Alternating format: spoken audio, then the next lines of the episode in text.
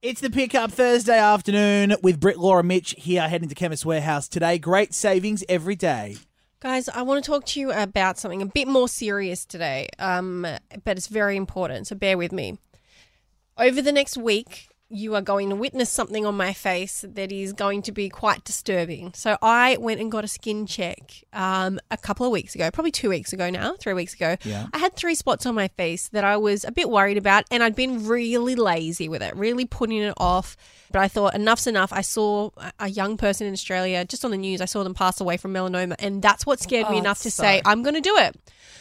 Now I'm glad I did because the three spots that I have was worried about turns out to be something called solar keratosis, which isn't exactly rare. It can be quite common. It is not yet cancer, but it turns into cancer. So it's it's called precancer. And and looking at your skin, okay, your skin looks pretty perfect to me. I would mm. never have looked at your face and thought, oh, that's something you better get checked out. Well, this is the worrying thing. I will say I have really great skin. I've never had to suffer with bad skin. It's always been really great. It looks on the outside like it's great quality, but this is the thing. That doesn't mean anything. So I've got these three spots that are precancerous.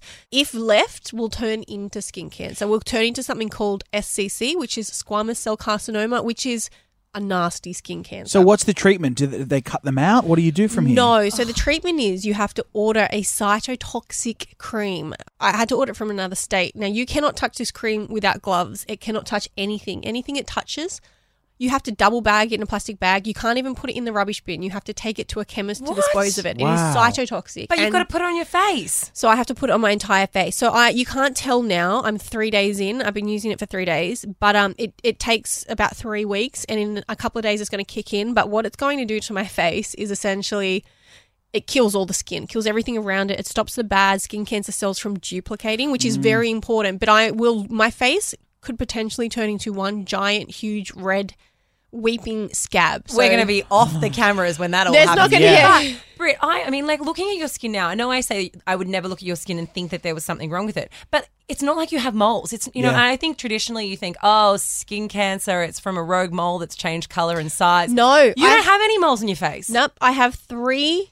You know what it was? I have three areas that went a little bit darker. They were almost like a freckly area. They went a little bit darker and a little bit drier. So they were, I have quite dry skin, but these parts were particularly dry, and nothing would get rid of it. I would go and get the deepest, most hydrating lotions. I would get lasers on my face for like regeneration. Nothing would touch these three spots, and that's when I thought something doesn't seem right. You know This- what's crazy, Laws? I don't know oh. about you, but I haven't had a skin check in, I'd say, five years. It's been five. Yeah. That's crazy to me. I feel ashamed to say this. I've not been had a skin check in 10 years.